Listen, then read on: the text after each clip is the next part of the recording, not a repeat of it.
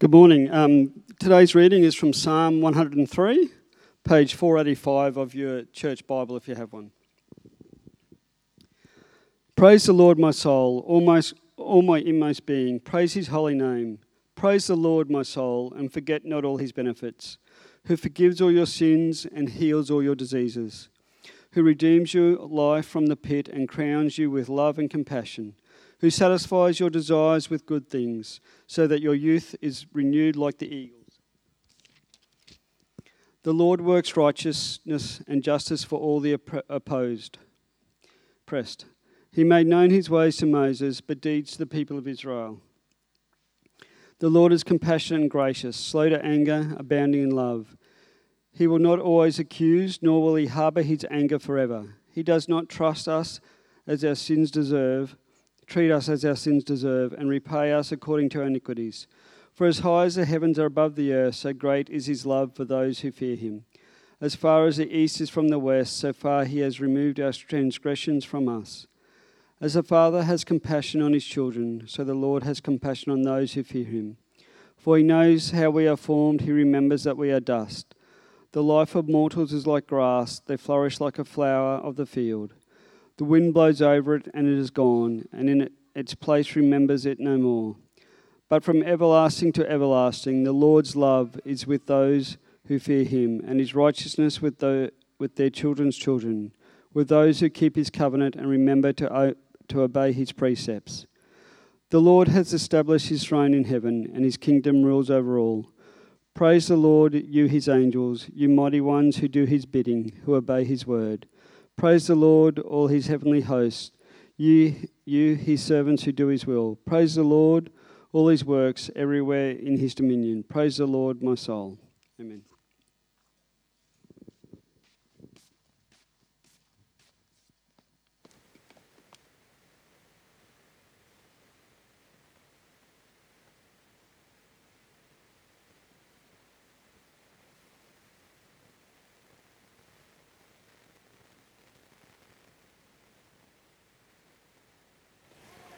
The new guy dropping the ball.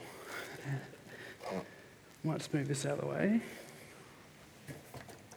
It is so great to uh, finally be in Brisbane with you all, and I am very excited about getting into the Psalms uh, to start the year.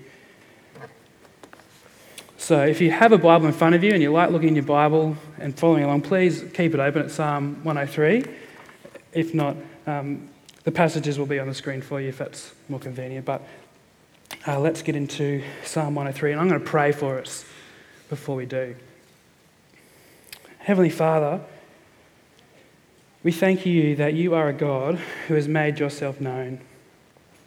You've made yourself known uh, to Israel in the past through men like Moses and the prophets, but to us, you have made yourself known through your Son Jesus, who is the perfect image of you, who reveals you fully and finally to us. And so, Father, we pray that as we look at this psalm, that you would remind us of your Son Jesus, that we might get a better picture of who you are, and that we might stand back in awe of you. Father, that you would kick off our year being in awe of you because of not just who you are, but also who you are to us as our Father the God who has forgiven us for our sins. And so, Lord, uh, prepare our hearts to hear from you. And we pray this in Jesus' name. Amen. If you've ever uh, ventured uh, north to the sunny coast, it would have been hard to miss, um, well, if you made it as far as Coolum Beach, that is, it would have been hard to miss Mount Coolum. Now, for me, it was impossible to miss uh, because growing up, I lived very close to the base of Mount Coolum. And every time I went out, I'd be confronted with this massive rock. And the closer and closer you got to it, you know, its sheer greatness and beauty kind of overshadows you, and you can't help but just be in awe of it. And you find yourself, you know, giving your attention to it as you're driving along, you know, bending your neck over the steering wheel, looking up just to see it, just to get a better picture of it. Now, you find yourself giving your time and energy to it as you climb it and enjoy it. You know, but, or what is that? What I mean, it's a sense of wonder. It's those moments of profound wow. But the thing is, over time, that sense of awe weakens. Eventually, Mount Coolum, it just becomes another thing you pass on your way to work, on your way to the beach, on your way to school. you know, I'm sure there are things in your life you know, that once captured the awe of your heart that you no longer give two thoughts about. You know, like perhaps that wow moment when you first fell in love with your husband or wife. You know, but now you know, you spent years with them and you're well acquainted with you know, the sights, sounds, and smells, and they don't seem so wow anymore. And maybe it's the kids' first steps or your grandkids' first steps that just amazed you. Just wonderful. But now that they're running rings around you and breaking things in the house, not so great. But what happens? How do we explain that? Well, artists, they call it a visual lethargy. It's, it's when you quit seeing things. It's our failure to see, and when we quit seeing, we quit being in awe. You know, the beauty you know, that once attracted us is still there. We just no longer see it. And we can't be in awe of something that we no longer see. But losing our awe of something like Mount Coolum, let's face, it, in the big scheme of things, it really isn't that big of a deal. But the question is what happens when we lose our awe of God? What happens when that happens with our relationship with Him?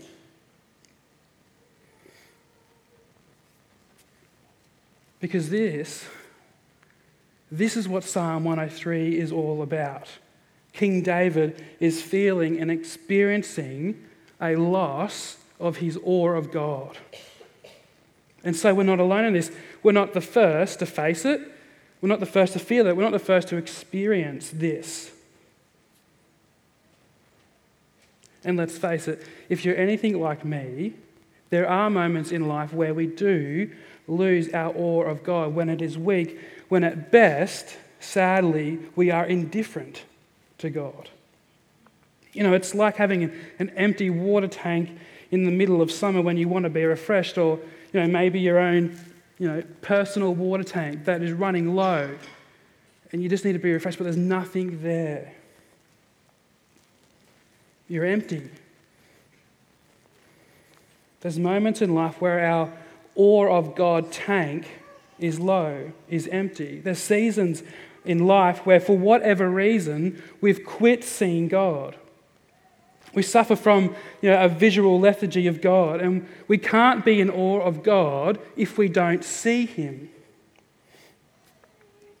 and just notice how Psalm 103 begins with King David calling to himself to be in awe of God. See verses 1 and 2. Praise the Lord, my soul, all my in, inmost being, praise his holy name. Praise the Lord, my soul.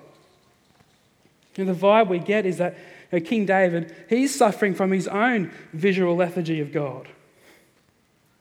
His awe tank of God is running low.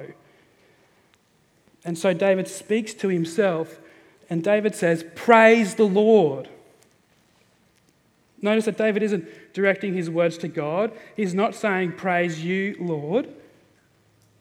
David isn't even telling Israel or anybody else to praise God, he's addressing himself. You can see it there. Praise the Lord, my soul. My soul. David's desired heart response is to praise God, to rightly respond to who God is and what God has done in his life. David wants a heart, you could say, that feels the weight of who God is. He wants a heart that is wholeheartedly in honor and in glory and in worship of God. Or to put it in other words, he wants to be wholeheartedly in awe of God. But for whatever reason, David's awe of God tank is empty. He's quit seeing God. And as a result, he's quit being in awe of God. so. So, how, how will King David be refreshed in his awe of God? And for that matter, for us, how can we be refreshed in our awe of God? Well, we're going to see that David remembers the benefits of the gospel. Just notice in verse 2 that King David, he refreshes his awe of God by remembering God's grace. Verse 2, pick it up with me again. Praise the Lord, O my soul, and forget not all his benefits. Forget not. David says, don't forget. Don't forget all that God has done for you. Don't forget all that God has accomplished in your life. David reminds himself of the benefits of being in relationship with God. You know, these aren't awards like uh, some official payment or reward owing to David because of something that he's done. No, these are benefits. They're gained gifts and given because of David's relationship with God.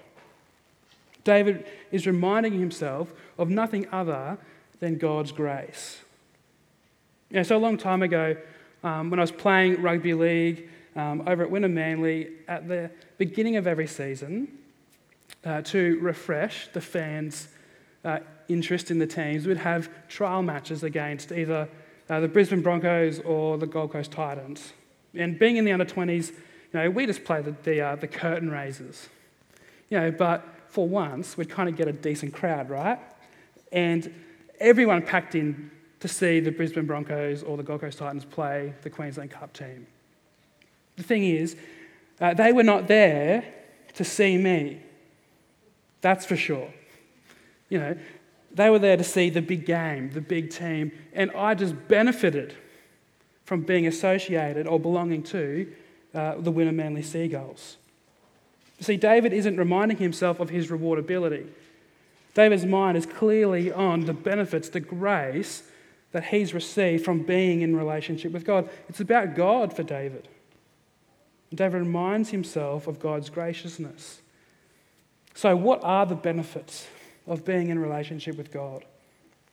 Well, just look how specific David gets in verses 2 to 5 the first benefit that comes to David's mind in verse 3 is of God's forgiveness of all of his sin, or iniquity, it might read in your Bible.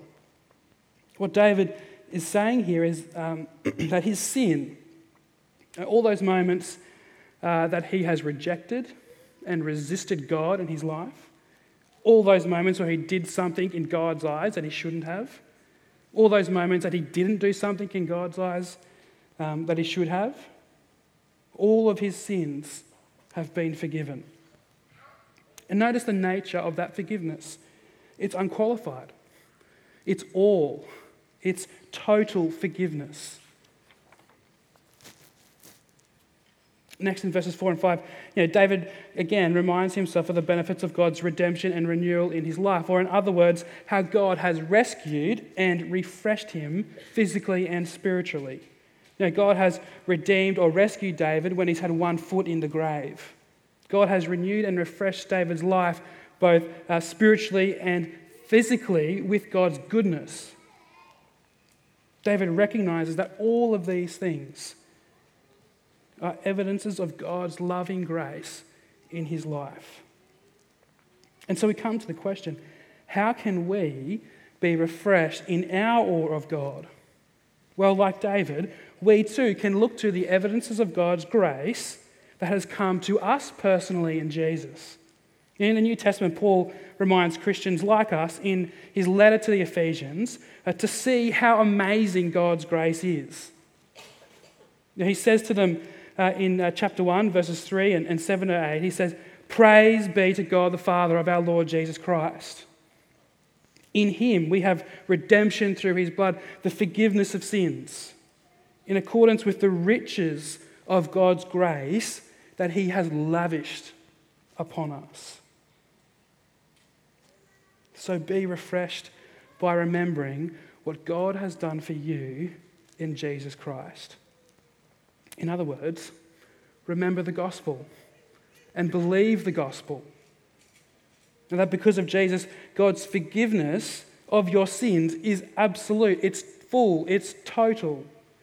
In that, you know, God doesn't just forgive you for your past sins, He forgives you for your sins in the present. But get this, even the sins that you haven't even got to yet. Because of Jesus, God not only looks on you as if you had never sinned, but that you had always obeyed. That is amazing grace. So preach to yourself, remind yourself of the good news of Jesus, and be like David, as a good example, as specific as you can be. That in Christ, all your guilt is forgiven, that in Christ, all your shame has been washed away, that in Christ, our sin diseased hearts have been healed, that in Christ, your life is redeemed and rescued from sin and death, that in Christ, your life is crowned with God's mercy and love, that in Christ, your heart has been satisfied with every spiritual blessing. And so for me, uh, lately, you know, I have been feeling this. I've been feeling that my awe of God tank is running low. You know, when I feel this, you know, I have to hold the gospel out to myself.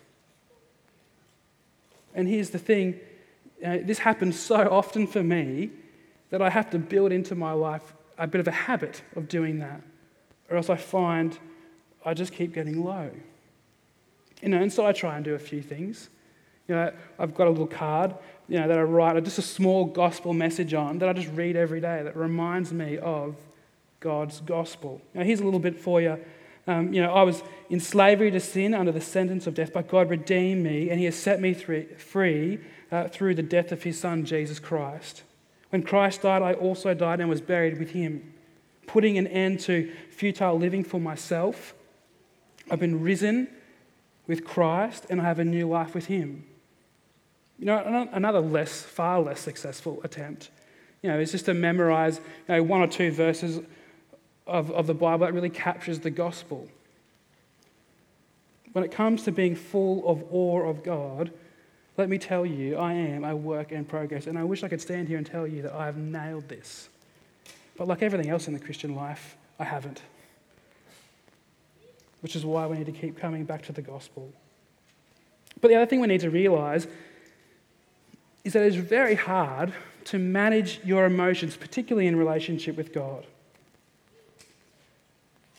And what's very comforting about Psalm 103 is that the, this experience, the Bible anticipates. It's expecting that we'll have that experience, that we'll feel like this at some point. And it gives us words to say when we have no words of our own. And so it would be unrealistic to say that we as, uh, we as Christians should never have this feeling of a loss of awe of God because the psalm assumes that we do. But what's important is how we make sense of what we do in these Christian experiences. And so it's necessary for us to realize that we must be going back to the gospel. Because as we hold the gospel before ourselves, we're holding God before our eyes. We're holding God's love, His grace, and His mercy to us in Jesus. And boy, isn't He awesome! The gospel, the good news of Jesus, that refreshes our awe of God. But here's the thing David doesn't just stop here. He doesn't just stop at remembering God's grace to him. He looks at the unfolding story of the Bible, the unfolding story of the gospel, and he sees that God's grace has always been there for God's people. David remembers the story of the gospel. in verses 6 to 19, David uh, seeks to refresh his awe of God by remembering God's grace to his people Israel. You can see it there in verses 7, um, 7 to 12. He made, he made known his way to Moses his deeds to the people of Israel. The Lord is compassionate and gracious. He's slow to anger. He's abounding in love. He will not always accuse, nor will he harbor his anger forever. He does not treat us as our sins deserve, or repay us according to our iniquity. For as high as the heavens are above the earth, So great is his love for those who fear him. As far as the east is from the west, so far has he removed our transgressions from us. David reflects on how God, over time, has revealed himself to Israel. That's God's Old Testament people. And, and God's actions have revealed himself to be a God of compassion and grace. Or, in other words, a God who is slow to anger and abounding in love. You know, to put it even another way, a God who doesn't give people what they deserve for their sins. Remember that, uh, that sin is our resistance and rejection of God. But God gives people what they don't deserve forgiveness of sin and a loving relationship with Him. And just take a moment just to sit back and just notice the pictures that David paints here of who God is. First one For as high as the heavens are above the earth, so great is his love for those who fear him. Now, kids, I don't know if you have this book at home, uh, but it's just like uh, that children's book, Guess How Much I Love You. I wonder if you've, you've read it before or if you got it at home. Guess how much I love you. What's the answer that is given? I love you to the moon and back.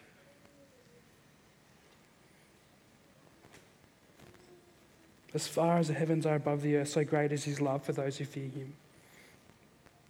But pick up the next picture with me that David paints. As far as the east is from the west, uh, so far has he removed uh, our sins from us. Let's just think about that one for a moment. Now, it's different from saying uh, as far as the north is from the south. Because you know, as far as I'm aware, we measure the north and south by the north and south poles. There's a point where kind of north stops and south begins. Oh, yeah, north and south stop. And there's a point that we measure to. There's a point where it stops. But it's different when we talk about east and west because they just keep going. They're immeasurable. You just can't get any further apart.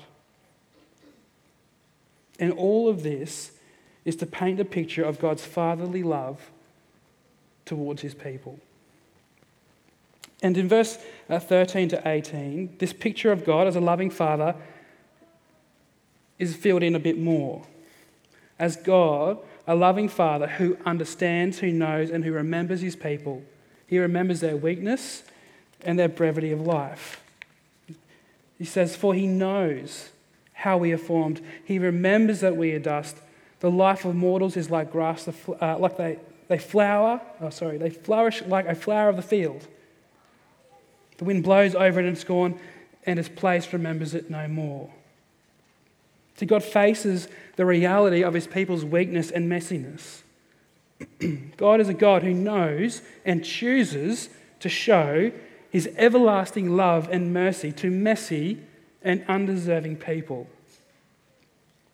And David looks back on the unfolding story of Israel and he takes notice of how, God, how the evidence of God's grace is just woven absolutely throughout it all. the most obvious moment that we look back to to see the evidence of God's grace in our history is the story of the gospel the, the birth, the life, the death, and the resurrection of Jesus. In the New Testament, Paul uh, wants Christians like us in Rome to remember this unfolding story of the gospel. He wants them to be confronted with the truth that God knows their weakness, messiness, and ugliness. And yet He has chosen to love. That's the story of the cross, as Romans 5, uh, verses 6 to 8 say, uh, says. Paul says, You see, just at the right time, when we were still weak and powerless, Christ died for the ungodly. God demonstrates his own love for us in this. While we were still sinners, Christ died for us. But don't forget us. This is God's work in our life. We're not saved into isolation, we're saved into a community a, a church family into a body of people who have all received and experienced God's saving grace in Jesus. So, again, the question comes to us how can we be refreshed in our awe of God? Well, we look to the evidence of God's grace that has come to one another. So be refreshed in your awe of God by noticing the impact of the gospel in the people sitting next to you. we can look and see the story of the gospel at work through our church. We can look and see how God has rescued people from their sins and brought them into a relationship with Him and has been changing them to make them more like Him. And, you know, I've had the privilege of hearing some of the stories and I can't wait to hear more. can't wait also to be here with you to be together impacted by the gospel as we do life together.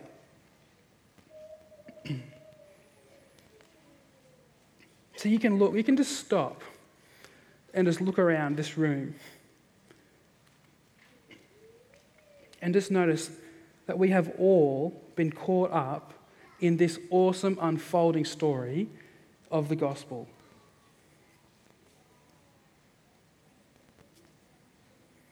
Because, like we looked at before, when we hold the gospel before our eyes, we're holding the God of the gospel before our eyes. We're holding his love,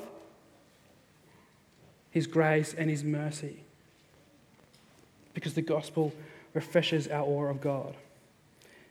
But I wonder, as you have been following along, have you noticed that this has been David's experience? Have you noticed that as David has reflected on the gospel, his awe uh, of God tank has been filling up? David, uh, David's response is awe. In awe of God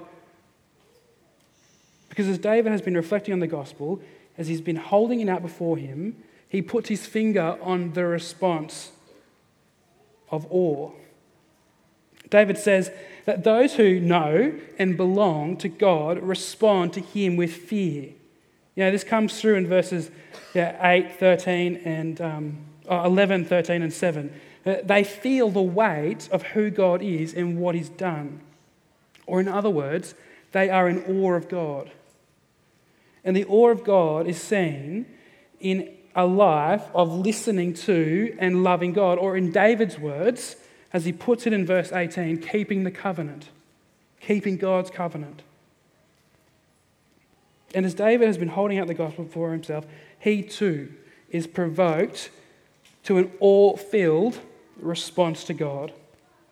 And he's calling out to all creation to praise God, to be in awe of God. And what we find is uh, that the psalm ends in verses 20 to 22 the same way that it began, but with a difference. There's a different vibe. David, at the beginning, he was calling out to himself to praise God because he had a lack of awe of God. But here, it's different. David is calling out to all creation, to everybody else, because he feels it, because he has it, because he's in awe of God. Just listen to what he says. Praise the Lord, you, his angels, you mighty ones who do his bidding, you who obey his word. Praise the Lord, all his heavenly hosts, you, his servants who do his will. Praise the Lord, all his works everywhere in his dominion. Praise the Lord, my soul. It's like it's supposed to go back to the start and we keep going through it again. But the thing is, when we just look at David's life and Israel and the story of the Bible, it becomes quite plain that it is far from a story of wholehearted uh, awe of God, right? But like we looked at the start, sadly, we can be no different. So we must, again, be mindful of the whole gospel in that not only did Jesus die for the forgiveness of our sins, but Jesus lived the life that we couldn't live. And if we're being brutally honest, sometimes we just flat out are pretty indifferent to live. Jesus lived a wholehearted life of awe of God. So it's also because of Jesus' faithfulness that God not only looks on us as if we'd never sinned, but that we had always obeyed because Jesus did. So be refreshed in awe of God by being mindful of the gospel. Remember the good news of Jesus' life lived in an awe of God in your place for you. And dying to forgive us for the times when we resist and reject being in awe of Him. So, in light of the gospel, will you dare to be in awe of God? Will you dare to be full, uh, to give yourself to fully listening to Him? Will you give yourself to fully loving Him? Will you give yourself to fully living for Him? You know, one approach of living in awe of God in the everyday you know, moments to moments of life is just to ask a simple question to ourselves. Well, first, to remember something simple, and then ask a question. Something like this Because I belong to Jesus, what does it look like for me to display Jesus in this moment? Something simple. So be refreshed in your awe of God in 2019 by remembering and believing the gospel. Because the gospel refreshes our awe of God. Remember, as we hold the gospel up before ourselves, we are holding the God of the gospel up before ourselves, and He is a God of love, grace, and mercy, who in Jesus looks on us as if we had never sinned and as if we had always obeyed. And man, isn't that awesome? Isn't that something to be in awe of? That we belong to a God like that. Let's pray. Heavenly Father, we just pray that you would uh, take uh, your word to us and plant it deeply in our hearts. That, Father, as we have held the gospel up before ourselves this morning, that you would be filling our awe of you tanks up. That you would fuel our lives, Father, that you would restore and refresh our spiritual vitality, that we would live lives in awe of you. Father, we pray this, that, Father, others would see how awesome you are that others, Father, that you've placed in our lives might come to know and see your awesome love, grace, and mercy, and that they might come to be in awe of you too. But, Father, keep us from quit seeing you, that we might be in awe of you. Father, we want to see you. And, Father, help us to see that clearly in the gospel so that we would live lives in awe of you. Amen.